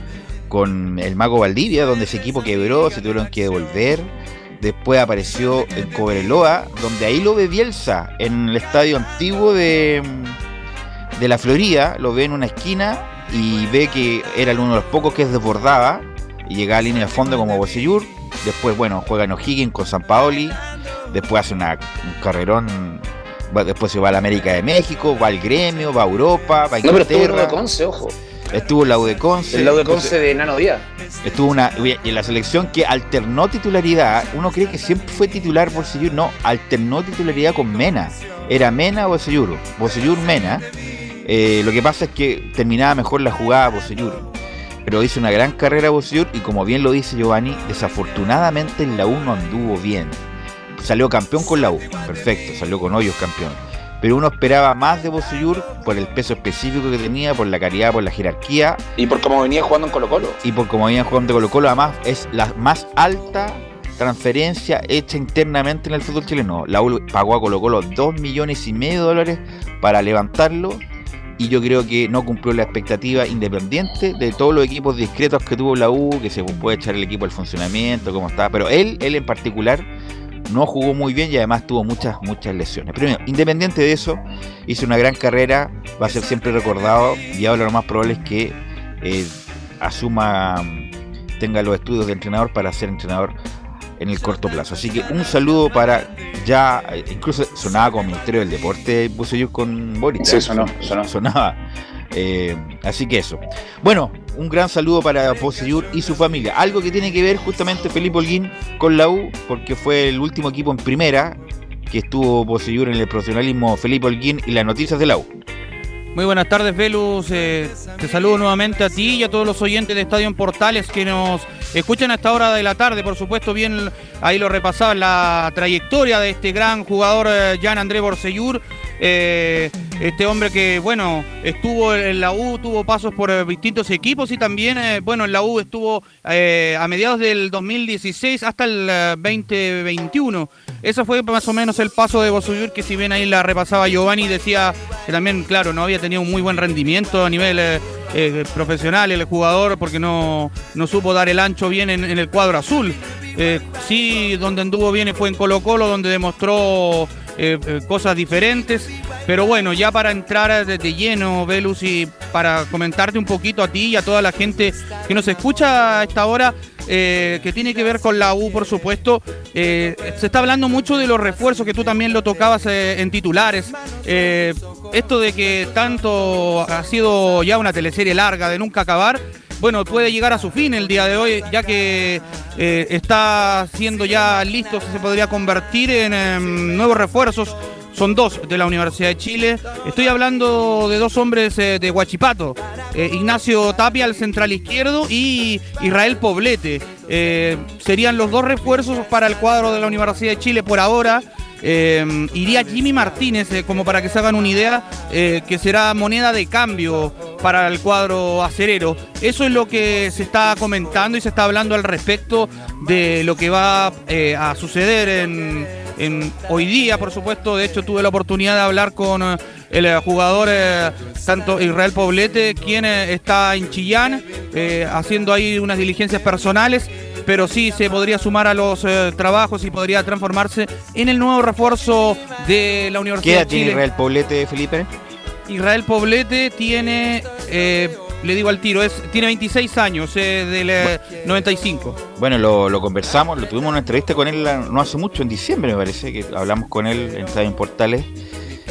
O sea, es un poco más alto que Jimmy Martini, futbolísticamente es un buen jugador, pero uno queda la duda, Giovanni, si estos jugadores de Guachipato que tanto han ido a la U respondan, porque se los come la presión.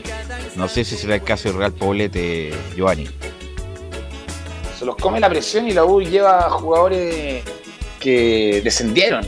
Ese es el tema.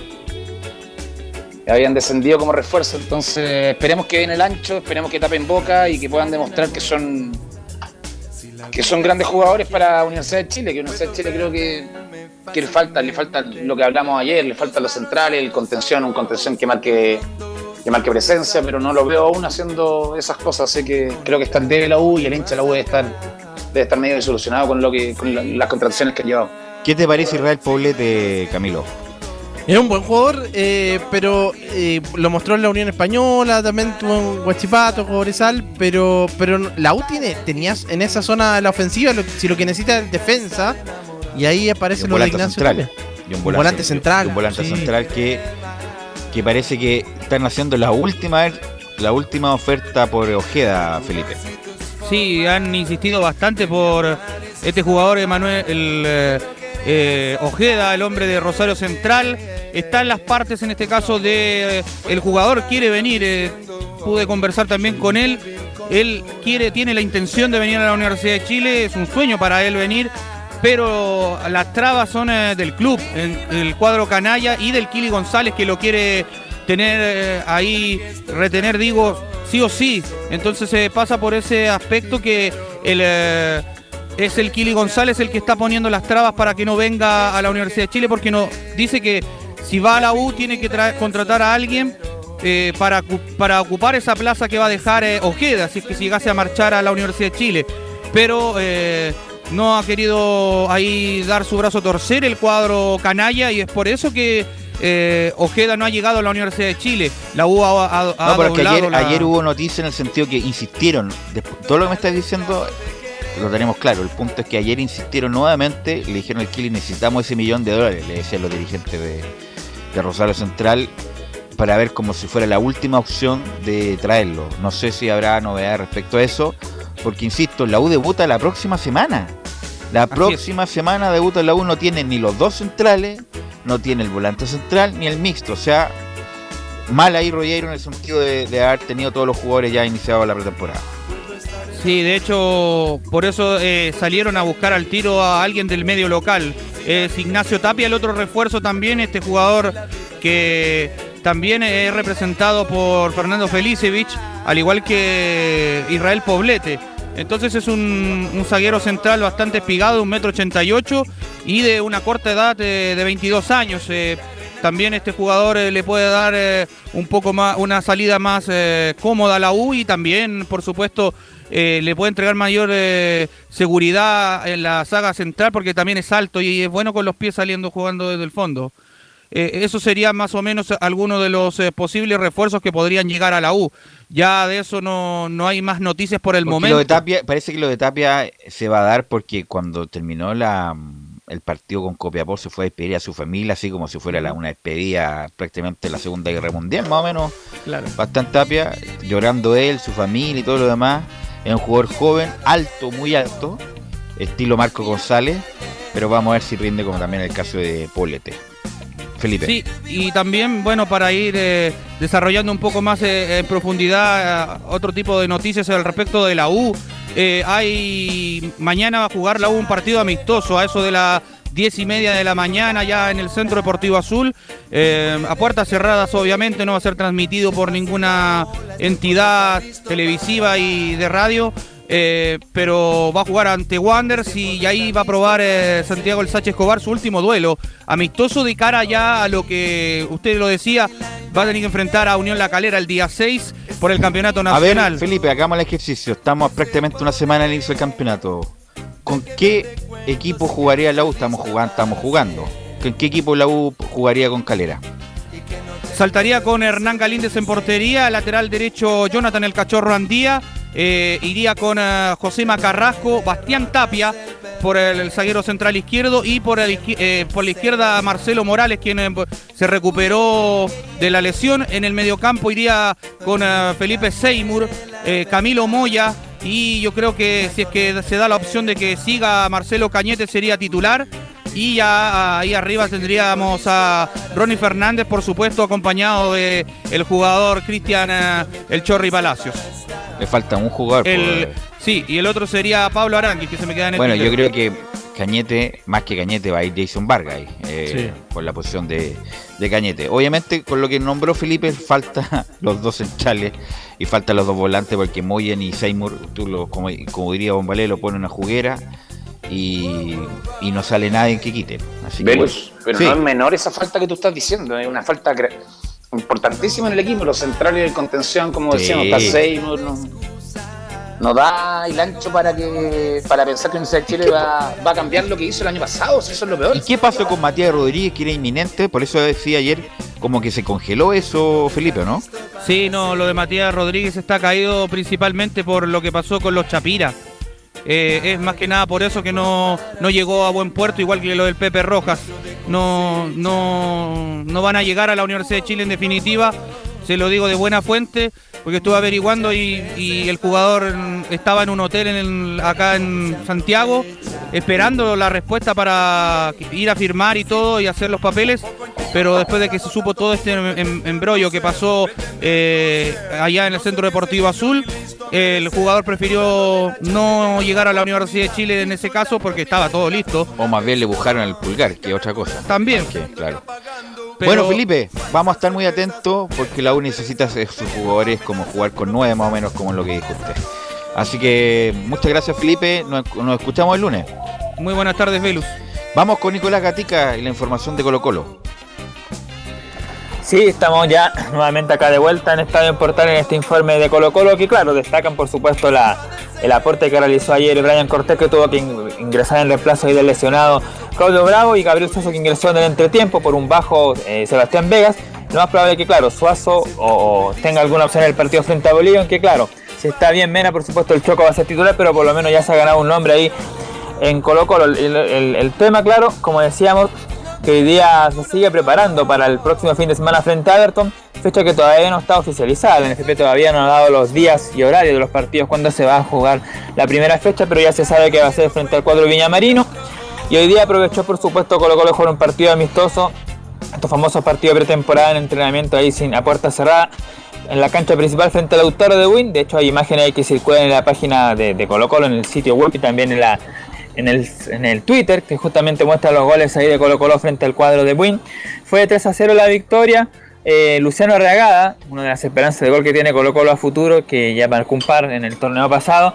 Y Carlos Villanueva, que se ha ido acostumbrando a convertir goles. Recordemos que en el partido de la Supercopa convirtió el 2 a 0, el que aseguró el partido frente a la UC y hoy día nuevamente marcó un gol a este chico Villanueva que ocupa la posición de 10, así que por lo tanto ya es bueno que este jugador comience a, sumar de a poco, es bueno que ya comience a sumar de a poco.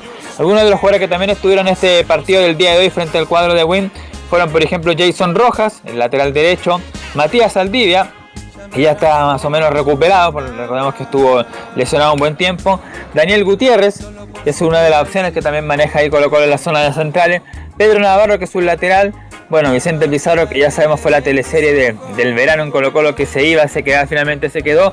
Joan Cruz, el mismo Villanueva. Cristian Zavala, que también pudo ver minutos, el ex delantero de Melipilla. Y Luciano Arragada, fueron en líneas generales los que hoy día participaron en esta victoria 3 a 0 de Colo Colo frente al equipo del Autor Win, con mira justamente al inicio del campeonato la próxima semana. Bueno, el equipo de Colo Colo, pese a los entrenamientos, hay que decir que suma dos casos positivos de, COVID-19 en el plantel. En los entrenamientos justamente se, han hecho los exámenes y se dio a conocer que justamente dos jugadores del plantel fueron separados por este hecho. Obviamente están ya, como se dice, en buenas condiciones y por supuesto ya aislados. Hay que ver qué va a pasar con ese tema, pero por lo menos hay dos casos positivos que ya están fuera. El resto del plantel sigue eh, muy bien. Pero como dijimos, esos fueron los jugadores que más o menos ese día estuvieron presentes en el partido frente al Lautaro de Win y que son los que van a pelear justamente en el primer equipo para esta temporada 2022. Los objetivos que son, recordemos, el campeonato nacional, que es lo que le queda a Quintero. O sea, Quintero ganó la Copa Chile, ganó la Supercopa, solamente le faltaría ganar el campeonato nacional para coronar un buen rendimiento y por supuesto hacer una buena campaña en la Libertadores, que es mínimo llegar a octavos de final. Camilo, eh, o sea, Nico. Nicolás, sí. Nicolás. Eh, sobre el cuarto refuerzo que pide Quintero, nada. Sé que lo vimos ayer, que por el tema económico no, pasa nada por ahora. Sí, por el momento ese es el, tope, lo económico y también en cierta medida lo de Cristian Santos, el cupo de extranjero. Ahí están un poco las dos eh, dificultades que presentaría Colo Colo en este momento para ir por un cuarto refuerzo que pidió Gustavo Quintero y además como lo dijimos, como lo habíamos revisado también lo de Martín Rodríguez que ya el jugador dijo que en el corto plazo es, difícil que, vuelva. Bueno, vamos a revisar un par de declaraciones, una del Colo Gil y una de Juan Martín Lucero, el delantero argentino eh, de Colo Colo. La primera que vamos a escuchar de Juan Martín Lucero o la que vamos a escuchar, mejor dicho, del delantero es la que tiene que ver con los objetivos. La número 2 dice, el atacante, cumplimos el primer objetivo del año y tenemos que ganar más cosas. Sí, sí, tal cual, eso, es el mensaje, o sea, ya está, ya salimos campeones, ya, ya disfrutamos, ya cumplimos el primer objetivo del año y bueno, ahora por los que siguen que eh, necesitamos y tenemos que seguir ganando más cosas por la institución, por nosotros, por nuestra familia. Bien, la verdad que me, sentido muy cómodo, muy bien dentro de la cancha. Como dije, los chicos me, hicieron sentir eh, muy importante el primer día y eso a uno lo pone muy feliz, el cuerpo técnico también. Entonces, bueno, uno trata de, eh, aprovechar eso y, entregarse al máximo en, la cancha como lo hice estos partidos que me tocó hacer. Sí, sí, la verdad que no, no tengo más palabras de agradecimiento a la gente, la verdad me ha hecho sentir un cariño enorme y bueno, eh, uno todo eso lo, ve, lo nota y bueno, lo, pone muy feliz que, tanta gente eh, lo, reciba bien a uno y bueno, yo por eso siempre me voy, a, a matar en la cancha para defender estos colores. Bueno, están entonces las declaraciones del delantero Juan Martín Lucero, que espera por supuesto ser el aporte goleador que esperaba ahí Gustavo Quinteros, que no se lo dieron ni Iván Morales, ni Javier Parragués, y tampoco el venezolano Cristian Santos. El mismo venezolano que como dijimos tiene que pelear las posibilidades de, más atrás, porque para Gustavo Quintero Lucero es el 9, después está, tendrá que pelear ahí Santos con Luciano Arregada y otros más. Así que en general general esas son las movidas, las novedades que tiene el equipo de Colo Colo, esperando que por supuesto Suazo y, y Brian Cortés hagan un buen partido frente a Bolivia y ahí por supuesto ya desde el miércoles en adelante comenzar a preparar el partido frente a Berto que como dijimos no tiene fecha programación pero debería ser entonces la, próxima semana. Nicolás, le voy a pedir el mismo ejercicio que le pedí a Felipe Holguín. Eh, estamos una semana del campeonato. ¿Cuál es el equipo titular de Colo Colo en la primera fecha? Bueno, sumando los jugadores que estuvieron en el partido frente al Lautaro de Win, la Supercopa y también en los partidos amistosos frente a Boca y la Universidad de Chile, y no sabiendo por supuesto en este momento quiénes son los dos casos positivos de Colo Colo, sería la, siguiente, por lo menos Brian Cortés del arco, no habría duda de eso, Óscar Opaso, que ya está a nivel para ser el titular, eh, Emiliano Amor con Falcón, la dupla de centrales, y lateral izquierdo, bueno, el capitán, Gabriel Suazo. En la contención deberá estar ahí César Fuentes y el Colo Gil. Recordemos que el Colo Gil ha dicho que él le gustaría, él se siente más cómodo como contención o como eh, mixto más que más arriba. Eh, Gabriel Costa y arriba deberá ser Marco Volados por derecha, Solari por la izquierda y por el centro Juan Martín Lucero, el argentino. La única Sí, Camilo. Perdón, la única duda debería el micrófono, Camilo. Ahí sí. Entre Pavés y Fuentes. Yo creo que Pavés tiene tendría ventaja. Oye, bueno, Colo Colo tiene buen equipo. Por eso digo, a diferencia de la U, que le faltan tres nombres, pero clarísimo, Colo Colo tiene un muy buen equipo. Lo que pasa, Velo, es que lo que Quintero pide el puesto, el jugador da una carpeta y le, buscan el, jugador. No, pero viene armando este plan, este, viene, armando desde que Viene armando para llegar a este punto hace un año y medio hace un año y medio, pero le traen, él pide, pide la posición y la traen, ¿no? No es como la U que los dirigentes quieren traer a Rodríguez, a Seymour, quieren traer a Pepe Roja y después llega alguien de Guachipato. Es distinto y se nota. No, pero buen Y se nota en la cancha, ¿sí? Un Muy buen que equipo. sólido que va a pelear el torneo, creo yo. Muy buen equipo el de, el de Colo Colo y yo creo que es el principal aspirante a ser el campeón del fútbol chileno. ¿Algo más, Nicolás? Claro, y como decía un poco Camilo, de verdad, pues en el medio campo está César Fuentes, Esteban Pavés, mismo Colo Gil, también sí tiene que haber la posibilidad del sub-21, lo que con el campeonato nacional eh, cuenta aquello, también está Vicente Pizarro, es otro también que está ahí en el medio campo, así que va a estar bastante peleado. La ofensiva, está Volados, mismo Solari, Zavala, bueno, Juan Martín Lucero, así que por supuesto que hay nombres, hay alternativas del equipo de Colo Colo, que como decíamos, eso, pues hoy día jugó este partido frente a Lautaro de Win y ya desde la próxima semana comenzar a planificar lo que va a ser el duelo frente a Everton en la primera fecha. Ok, gracias, perdón, gracias Nicolás, nos escuchamos el lunes, que tenga buen fin de semana. Vamos con Belén Hernández, que nos va a hablar de la Católica y le vamos a pedir el mismo ejercicio, ¿ah? el, equipo titular ideal al final del informe. Belén, buenas tardes. Muy buenas tardes nuevamente, Belus, y a todos los que nos escuchan a esta hora. Eh, claro, en la Universidad Católica, bueno, como eh, sigue la, en la pretemporada, eh, los jugadores están concentrados porque tienen, claro, tienen eh, jornada de mañana y jornada de tarde en, entrenamientos. Eh, no han tenido eh, partidos en estos últimos días. en partidos de entrenamiento, pero mañana van a tener un, duelo ante, ante Cobreloa a, las nueve y media de la, de la mañana. Va a ser partido, claro, a puerta cerrada, como, como se da en estos casos, en general en, todo en todos los equipos y eh, ya estarían, claro, preparándose de cara obviamente a, lo que, a lo que va a ser el próximo fin de semana, que ya empieza el, campeonato. Eh, y con, respecto al tema de, los refuerzos, bueno, hay que recordar que ya han llegado tres incorporaciones a, la precordillera. Eh, primero Sebastián Galani, luego llegó Lucas Melano, argentino.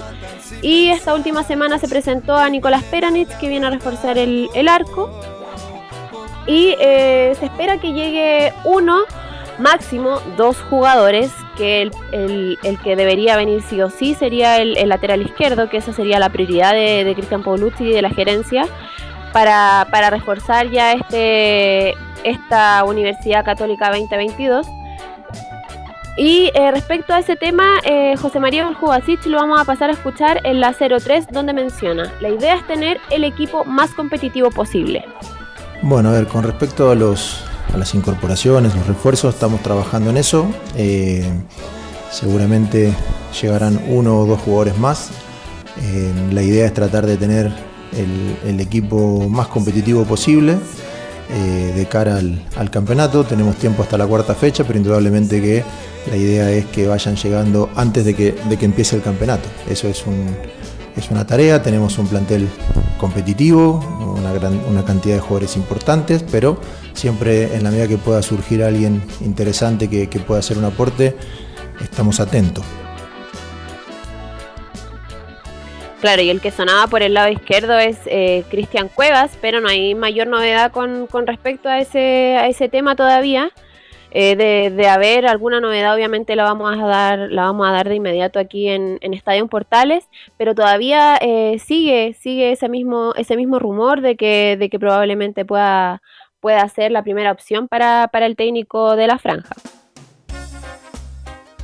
Sí, sí. El, El punto es que son bueno, son buenos nombres, Camilo, pero tampoco son nombres de primera línea los que están llegando a la Católica. Melano, insisto, un buen jugador, puede andar en Católica, pero no son de primera línea. A lo mejor en las ligas menores como las nuestras pueden andar. De hecho, si uno compara, Melano viene para ocupar el puesto que, tenía Puch. No si será más que, que Puch.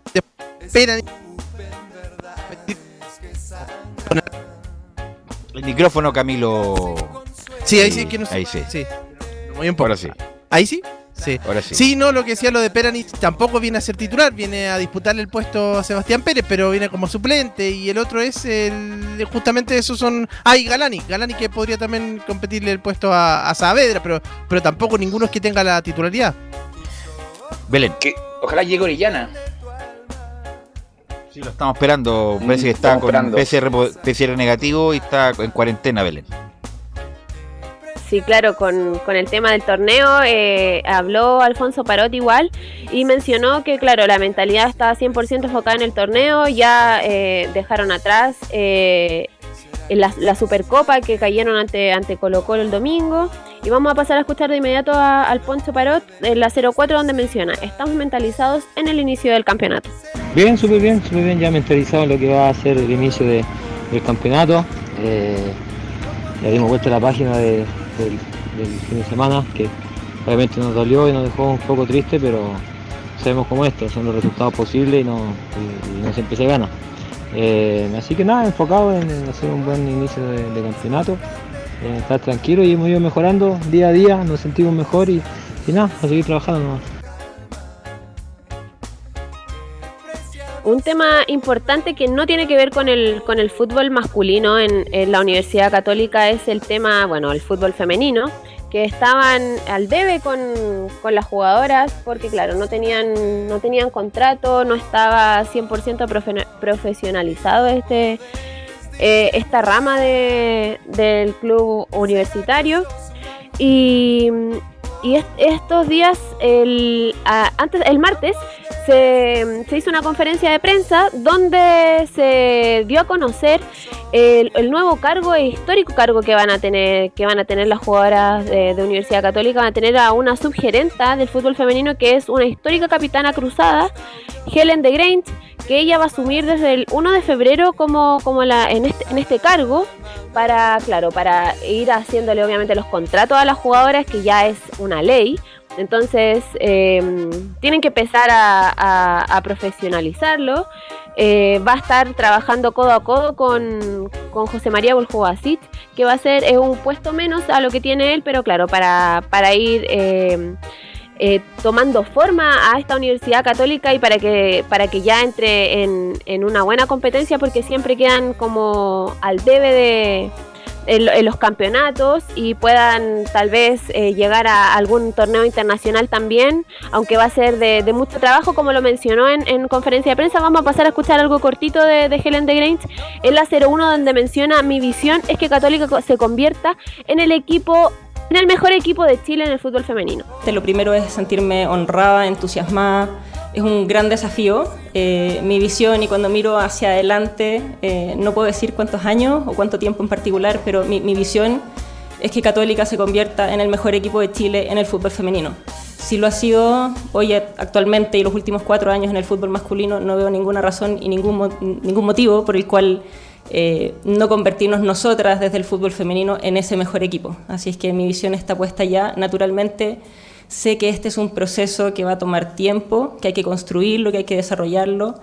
Han ido habiendo mejoras, como lo decía Juan en su debido momento, eh, y hay que reforzarlo. Hay, que trabajar, tenemos que mejorar las gestiones, tenemos que instalar una nueva, una nueva identidad, una nueva reputación del fútbol femenino en Universidad Católica y vamos a trabajar con ese objetivo.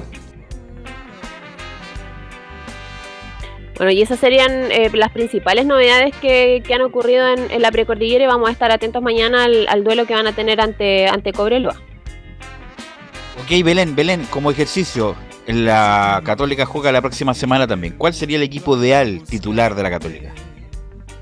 Sí, recordar que comienza de visita contra Coquimbo Unido y bueno, no tendría muchas novedades la verdad con respecto a, los jugadores que han llegado, como lo mencionaba Camilo, que Nicolás Peranich viene a acompañar a, Sebastián Pérez a pelear el puesto, igual que Sebastián Galani, por lo que el, equipo titular sería prácticamente el mismo que ha mostrado la temporada anterior, sería con Sebastián Pérez en el arco, la línea de cuatro con José Pedro Fuensalida, el lateral por derecha, central por derecha Germán Lanaro, Valver Huerta en izquierda eh, y Alfonso Parot cerrando la, línea defensiva y en el medio iría Marcelino Núñez, Ignacio Saavedra y Felipe Gutiérrez y en delantera iría Diego Valencia, Fernando Sampedri y sería una, aquí sería el cambio o la pelea, claro, eh, sería Lucas Melano o Clemente Montes, porque claro, Clemente Montes sumaría los minutos sub-21, pero también Diego Valencia entraría ahí, así que probablemente sea Lucas Melano el que, el que iría por la izquierda.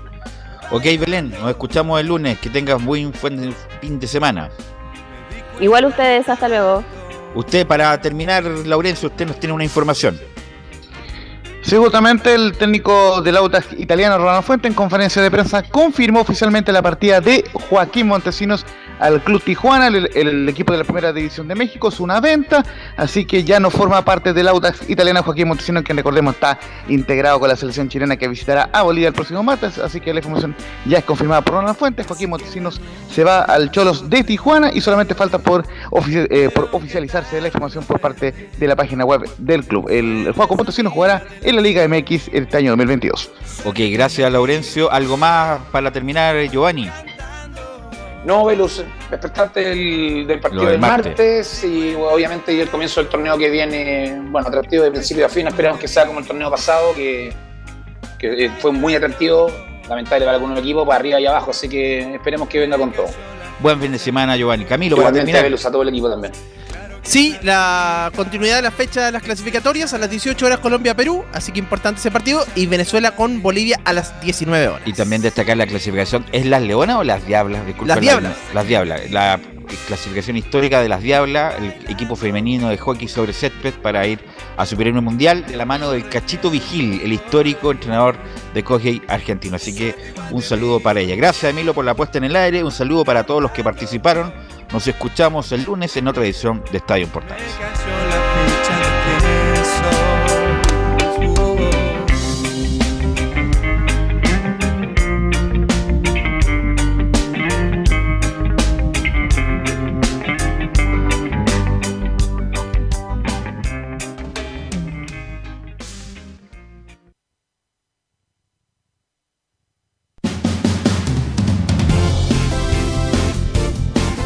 Fueron 90 minutos con toda la información deportiva. Vivimos el deporte con la pasión de los que saben. Estadio en Portales fue una presentación de Almada Comercial y Compañía Limitada. Expertos en termolaminados decorativos de alta presión